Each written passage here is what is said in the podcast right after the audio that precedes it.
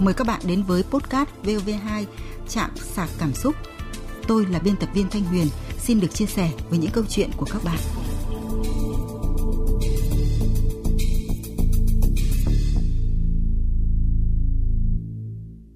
Các bạn thân mến, lấy chồng nhưng không nhận được sự đồng thuận của gia đình chồng, không nhận được sự yêu thương của mọi người trong gia đình.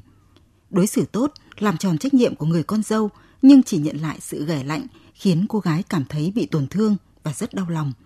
Hôm nay chúng ta sẽ cùng tìm cách giúp cô gái tháo gỡ mối băn khoăn trong lòng. Xin chào nhà báo, nhà văn Phong Điệp ạ. Cái cách ứng xử trong gia đình chồng như thế nào luôn luôn là điều mà các cô con dâu mới về nhà chồng lo lắng. Chúng ta sẽ cùng nghe câu chuyện của nhân vật để hiểu về tâm trạng của cô. Em là một cô gái nông thôn ở một tỉnh thuộc đồng bằng Bắc Bộ. Năm em lên 12, em trai em mới lên 7 thì bố em mất để lại mẹ và hai chị em em côi cút. Hết cấp 3, em ra thành phố học đại học rồi ở lại để tìm kiếm cơ hội việc làm. Loanh quanh mãi với những công việc chẳng đúng ngành nghề được đào tạo, rồi em cũng tìm được việc kế toán theo chuyên ngành mình học. Là một công ty nhỏ mang tính chất gia đình. Tháng đi làm đầu tiên, em đã được thưởng. Tuy nhiên, lương ở đây không cao, chỉ 7 triệu đồng một tháng. Kế toán ở công ty nhỏ, nghiệp vụ của em sẽ không được nâng cao nên em cũng không có ý định ở lại lâu dài. Vừa đi làm, em vừa cố tìm một cơ hội tốt hơn cho mình ở một công ty nào đó. Thế nhưng mọi việc không như em nghĩ khi em bắt đầu gặp anh là chồng của em bây giờ. Anh là cháu của ông chủ công ty nơi em đang làm việc. Nhà anh cũng có công ty riêng, có vẻ lớn hơn công ty của ông chú. Thế rồi giữa chúng em nảy sinh tình cảm với nhau vô cùng tự nhiên. Khi biết chuyện, bố mẹ anh đã tới công ty để xem mặt em. Cả gia đình anh đều có vẻ không thích em dù không phản đối ra mặt. Có người trong công ty nói với em là mẹ anh cho rằng em đang lợi dụng con trai của bà để từng bước tiến thân. Thế rồi chúng em cưới nhau bất chấp sự ngăn cản của gia đình. Ngày về nhà chồng, em không được chào đón vui vẻ như những cô dâu khác. Dù anh đã chọn em, nhưng mẹ anh vẫn thích anh lấy người khác, là một cô gái mà bà lựa chọn, rất môn đăng hộ đối. Nhà anh có hai anh em, anh là lớn, cô em gái đã đi lấy chồng thỉnh thoảng mới về nhà chơi. Cô ấy có vẻ là người thân thiện nhất với em trong gia đình. Khi về nhà, cô ấy còn trò chuyện với em dăm ba câu. Sống chung với gia đình chồng nên dù có bận rộn việc ở công ty, em vẫn cố gắng lo cơm nước vẹn toàn. Bữa sáng nấu cho cả nhà rồi chuẩn bị sẵn cơm trưa cho chồng và bố mẹ chồng.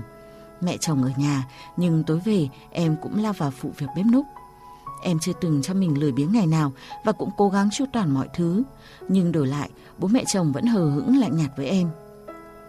Họ không làm gì quá đáng, chỉ là ngày ngày coi em như người xa lạ ở cùng nhà mà thôi.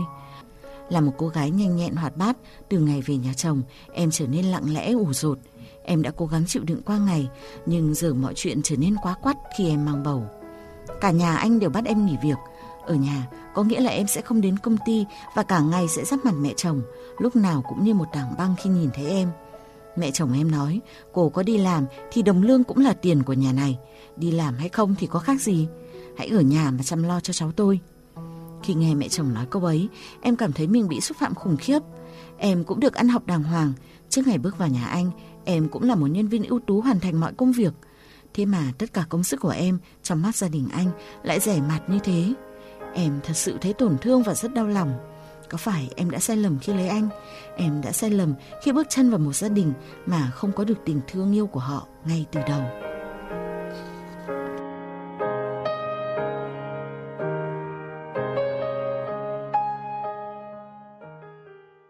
Chị Phong Điệp này, tôi thấy có hai việc chúng ta cần phải giải quyết trong câu chuyện của em gái này.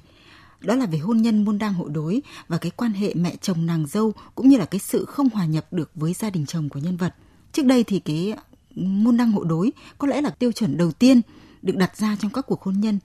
Tôi thì thấy là tư tưởng này thì ngày nay vẫn được xem trọng ở một bộ phận người dân và theo quan sát của cá nhân tôi thì nó có vẻ nổi trội hơn ở những gia đình giàu có ở các vùng thành phố đô thị chị có nghĩ vậy không ạ? À, vâng, tôi cũng hoàn toàn à, đồng tình với cái cái quan sát cái chia sẻ của chị Thanh Huyền.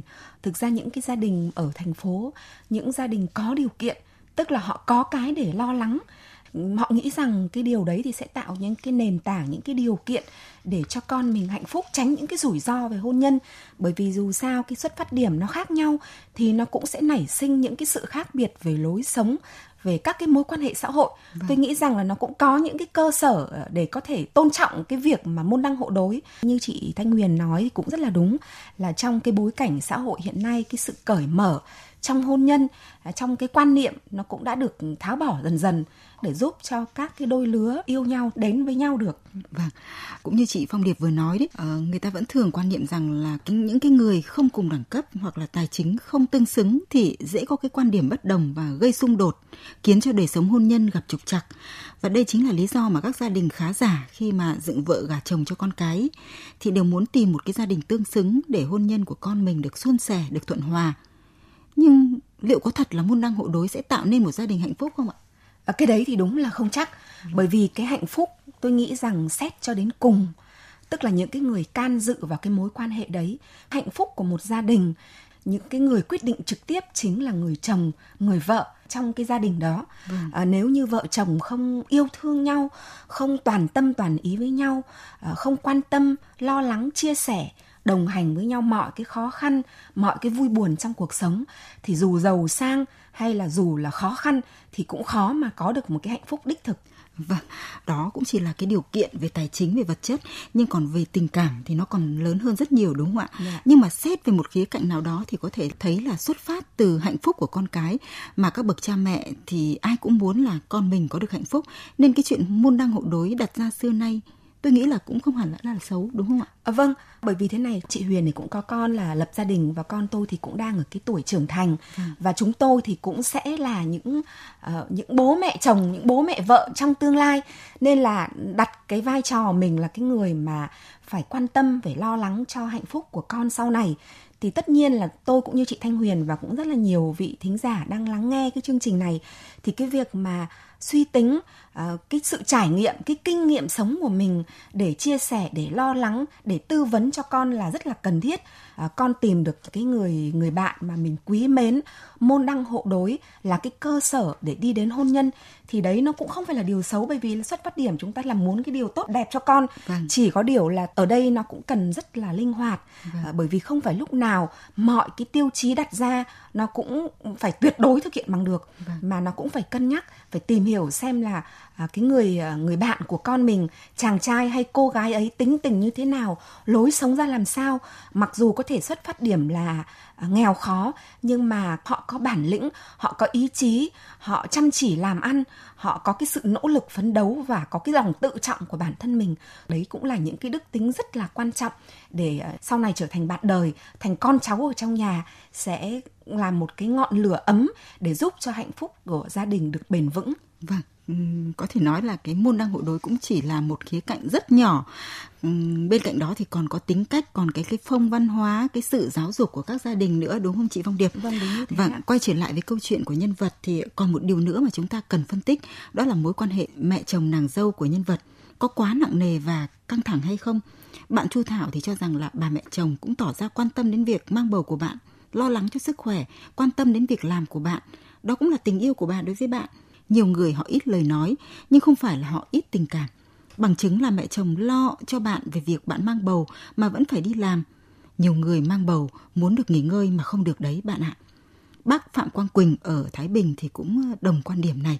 Từng những câu nói của mẹ chồng đối với chị và để giữ gìn cho bản thân chị không đi nghỉ, không làm việc mà để bảo quản cái thai nhi mà. Thì bà mẹ chồng chị bà cũng là rất thương con mà. Bà nói câu đó thì có thể nó chưa tế nhị và nó chưa khéo léo cái quan trọng của chị cái việc làm của chị bây giờ theo tôi thế này này là chị giữ được ngọn lửa của tình yêu ở trong trái tim của người chồng chị. Nghĩa là anh chồng chị mà yêu chị thì đấy là cái, cái hạnh phúc của vĩnh viễn. Và cái lâu dài con người ta không có khúc con người ta có lúc. Rồi tất cả mọi cái người ta sẽ nhận ra vấn đề. À vâng tôi cũng nghĩ rằng là có thể mẹ chồng đã dần dần quan tâm đến nhân vật của chúng ta. Nhưng mà cái cách mà bà thể hiện ra thì chưa thực sự khéo léo và có thể do cái mối quan hệ từ trước đến giờ cũng chẳng ngọt ngào gì mấy. Cho nên là câu nói đó khiến cho nhân vật của chúng ta cảm thấy là chạy tổn lòng. thương. Vâng, vâng. À, ở đây thì tôi cũng chia sẻ cái cảm xúc của bạn gái. Đó là khi bạn làm dâu thì bạn không nhận được cái sự ờ, đồng thuận từ phía bên gia đình chồng À, thực ra nếu mà bạn đặt vị trí của mình vào à, vị trí của cha mẹ chồng thì tôi nghĩ rằng là bạn cũng sẽ hiểu được cái cái suy nghĩ của họ. Nhưng mà thế này chúng ta hãy gạt bỏ mọi cái mặc cảm mọi cái định kiến để thấy rõ ràng là cuối cùng hai bạn vẫn đến được với nhau. Vâng. tôi nghĩ rằng là như thế là họ đã tôn trọng cái tình cảm của hai bạn và tôn trọng cái mối quan hệ mà hai bạn thiết lập xây dựng một cái cuộc sống hôn nhân và bạn trở thành thành viên trong gia đình. Có khi là ban đầu thoạt đầu thì chưa đồng tình với bạn nhưng mà quan sát cái việc mà bạn à, sống chung với gia đình vẫn lo vẹn toàn mọi cái công việc gia đình thì tôi nghĩ rằng họ cũng đã có những cái sự đón nhận với bạn. Vấn đề đặt ra hiện nay là à, bạn mang bầu và cái việc mà gia đình cũng như là chồng yêu cầu bạn nghỉ ở nhà. Thì ở đây có hai cách để nghĩ. Nếu mà cách nghĩ tiêu cực thì sẽ nghĩ rằng là cản trở cái công việc của bạn à, áp đặt bạn bắt bạn phải ở nhà. Nhưng ngược lại nếu nghĩ ở cái khía cạnh tích cực đấy là gia đình đang lo cho bạn lo cho sức khỏe của bạn vì đây là cái đứa con đầu lòng tạm nghỉ một thời gian sinh con đẻ cái chu toàn cái việc làm mẹ rồi sau đó bạn có thể quay trở lại sự nghiệp của mình quan trọng nhất là cái thái độ nhìn nhận của chúng ta nhân vật của chúng ta là một cô gái khá là chu đáo đúng không chị dạ. Phong Điệp? Tuy nhiên thì các cụ ta xưa vẫn nói là nhập gia tùy tục. Ờ, bác Đinh Văn Vui thì cũng khuyên nhân vật rằng cháu cũng chưa hòa nhập được với gia đình. Đấy, bây giờ phải cố gắng hòa nhập với gia đình. Cháu đã mang thai rồi. Thôi thì một điều nhịn bằng chín điều này. Cháu cứ vui vẻ. Chắc chắn là cháu cứ sống đàng hoàng, sống đúng làm đạo con, trên kính dưới giường, chồng ờ, chồng, vợ ra vợ, bố mẹ nào cũng vậy. Chắc chắn người ta sẽ cảm còn tôi thì tôi nghĩ rằng là mới đầu thì em không nhận được sự chào đón của gia đình chồng. Nhưng mà tôi thấy là em cũng có thể dựa vào người em gái của chồng để làm hậu thuẫn. Từng bước hòa nhập mình vào không khí chung của gia đình, vì cô em gái này cũng là một người phụ nữ đã đi lấy chồng và cô cũng có hiểu cái cảm giác làm dâu như thế nào. Và như là bức thư gửi cho chúng ta ấy, thì là mỗi lần cô ấy về, bạn gái của chúng ta cũng cảm giác là có một người để trò chuyện. Vâng chị Thanh Huyền đã có một cái gợi ý rất là hay thì hiện giờ trong cái gia đình chồng thì đó là cái người mà bạn có cái thiện cảm nhất là trong những cái lần gặp gỡ nhau thì hai người có cái cái sự tương tác với nhau có cái sự quý mến với nhau và cũng là đồng cảnh làm dâu. Nên tôi tin rằng hai bạn có những cái điều có thể chia sẻ với nhau và từ cô em gái có thể tác động được với bố mẹ chồng. Tuy nhiên thì tôi cũng vẫn muốn hơn là cái sự chủ động uh, chia sẻ của bạn đối với gia đình chồng trước cái việc à, gia đình chồng và chồng đề nghị tôi muốn dùng cái chữ đề nghị hơn vâng. thay là cái việc bắt buộc vâng. bởi vì là bạn vẫn còn đang cân nhắc và bạn đã bao giờ nói chuyện với bố mẹ chồng với chồng mình về cái nhu cầu nguyện vọng của mình hay chưa à, bạn có thể chia sẻ cái mong muốn của bạn rằng là cái việc bạn đi làm thì sẽ tốt hơn à, tâm lý thoải mái bạn vẫn có đủ sức khỏe để vẫn làm việc tốt ở cơ quan à, vẫn chăm sóc cho thai nhi bình thường chứ còn nếu mà bạn ở nhà thì có khi là chỉ quanh quẩn ở nhà rồi cũng suy nghĩ uh, tiêu cực nó cũng ảnh hưởng đến sức khỏe của bạn và đến con của bạn.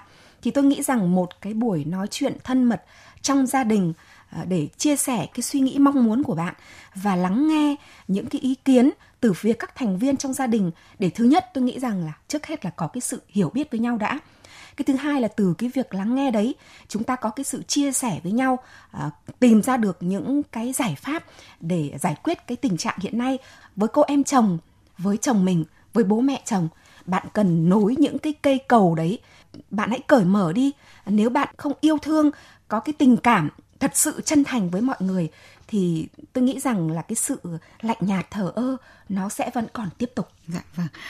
Ờ, ra ở riêng là cái cách mà chị Lê Thị Hồng Năm ở Thanh Hóa, anh Trung Hiếu ở Đắk Lắk khuyên nhân vật. Nếu như cháu còn thương chồng, cháu hãy nên tâm sự với chồng là đấy bây giờ bố mẹ đối xử với em như vậy đấy, thì bây giờ anh coi như thế nào. Còn với người chồng thì phải nên nói rõ bố mẹ là bây giờ người này với là người con thương, sau đó là hai vợ chồng hãy nên ra ở riêng để cho nó tránh va chạm. Bây giờ mình nên ra ở riêng, bởi vì người ta mà không ưa mình á thì mà mình ở chung với người ta thì nó giống như cái gai trong mắt á khi mà mình ở riêng rồi đó thì mình lại quan tâm tới bố mẹ mà cái khác biết là một ngày nào đó thì ờ, bố mẹ chồng cô sẽ nghĩ lại đó bạn Phạm Ngọc Phiên thì cũng có chung suy nghĩ này không tách ra ở riêng được thì sẽ còn dài dài những ngày tháng sống trong tuổi hờn và sự coi thường của bố mẹ chồng. Nếu may mắn gặp được người chồng tử tế và hiểu chuyện, còn nếu không may mắn mà chồng cũng theo nếp của bố mẹ, thì e rằng sẽ còn có những điều tồi tệ hơn đang chờ em ở phía trước.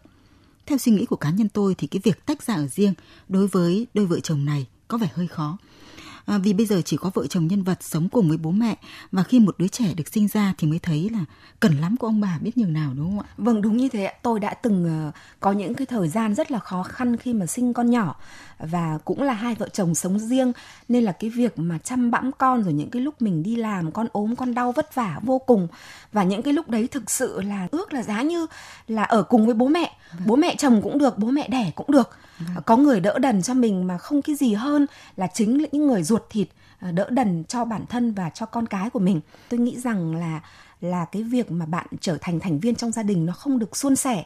Nhưng dù sao bạn cũng đã được tiếp nhận. Vậy thì hãy tiếp tục thay đổi cái tình trạng, cái mối quan hệ hiện nay cho nó có những cái tín hiệu tích cực hơn bạn hãy đóng vai trò chủ động và chưa bàn vội cái chuyện là ra ở riêng ừ. bởi vì là ừ, trước mắt là bạn cũng cần cần gắn kết các thành viên trong gia đình và lâu dài mà khi bạn có con thì bạn cũng rất là cần ông bà hỗ ừ. trợ giúp đỡ và tôi tin rằng là khi đứa trẻ ra đời thì đó chính là cái trung tâm yêu thương tình cảm và mọi cái cái khúc mắc trong các thành viên trong gia đình sẽ được gỡ bỏ và biết đâu là bạn sẽ được bố mẹ chồng được chồng yêu thương hơn cũng giống như chị Phong Điệp vừa chia sẻ với nhân vật vậy. Sống đúng với con người mình rồi một ngày bố mẹ sẽ yêu thương. Từ trải nghiệm cuộc sống của bản thân thì bạn bóng ơi có chia sẻ với nhân vật của chúng ta rằng là mình hiểu hoàn cảnh của bạn, hiểu tất cả những gì bạn đang phải chịu đựng và đã trải qua. Vì hoàn cảnh của mình cũng tương tự như vậy, thậm chí mâu thuẫn còn cao điểm hơn như vậy. Thế nhưng mình vẫn vượt qua được vì bản thân mình rất lạc quan cuộc sống này là của mình. Nếu không đủ sức để hoàn cảnh xoay vần theo mình, thì hãy cố gắng thích nghi với hoàn cảnh ấy. Cho dù có bế tắc đến đâu, thì hãy nhớ mình còn bố mẹ già chưa báo hiếu ngày nào, còn con thơ nhỏ dại. Chỉ cần nghĩ đến những người thân yêu nhất của mình, thì tự nhiên mình lại có động lực để tiếp tục chung sống với nhà chồng, với những đắng cay của phận làm dâu hào môn. Mình đã phải mất rất nhiều thời gian để cả gia đình nhà chồng hiểu và thương mình. Cho dù không thương được như con gái, thì cũng đỡ hơn kẻ lạ người dưng khi gia đình chồng đã hiểu mình thì tự khắc họ sẽ thương và tránh làm mình tổn thương. Vâng, các thính giả vừa rồi đều có chung suy nghĩ sống đúng với bản chất con người của mình, đợi đến ngày bố mẹ mình nhìn ra sự việc. Chị Phong Điệp thấy ý kiến này thế nào? À, tôi rất là thích hai cái chữ mà vị thính giả vừa chia sẻ đó là cái chữ thích nghi và lạc quan. Vâng. Tức là đúng là khi mà chúng ta về làm dâu trong một cái gia đình mới thì chúng ta phải thích nghi với một cái cuộc sống mới với gia đình nhà chồng Ờ, chúng ta đang quen cái cuộc sống ở gia đình mình mọi thứ nó đã gắn bó từ suốt những cái năm tháng tuổi thơ đến khi chúng ta trưởng thành có khi là bố mẹ mình mắng thì không sao, nhưng mà bây giờ sang cái môi trường mới, bố mẹ chồng có khi nói một cái câu trái ý đi là chúng ta đã thấy tổn thương rồi nên là rất là cần cái sự thích nghi và cái tinh thần lạc quan coi bố mẹ chồng cũng như là bố mẹ mình thì tôi tin rằng bạn sẽ nhận được sự yêu thương. Vâng. Bạn Hương Vũ thì có nhận ra một điều là mình hoàn toàn không thấy bạn nhắc đến chồng trong cuộc hôn nhân này. Chồng bạn có biết nỗi lòng của bạn hay không? Hãy tâm sự với chồng để giải tỏa căng thẳng và cùng với chồng tìm hướng khắc phục. Tôi nghĩ đây là nhân vật chính, là mấu chốt để giải tỏa băn khoăn, khúc mắc trong lòng cô gái, đúng không chị Phong Điệp? Vâng, tôi cũng chung cái thắc mắc với bạn.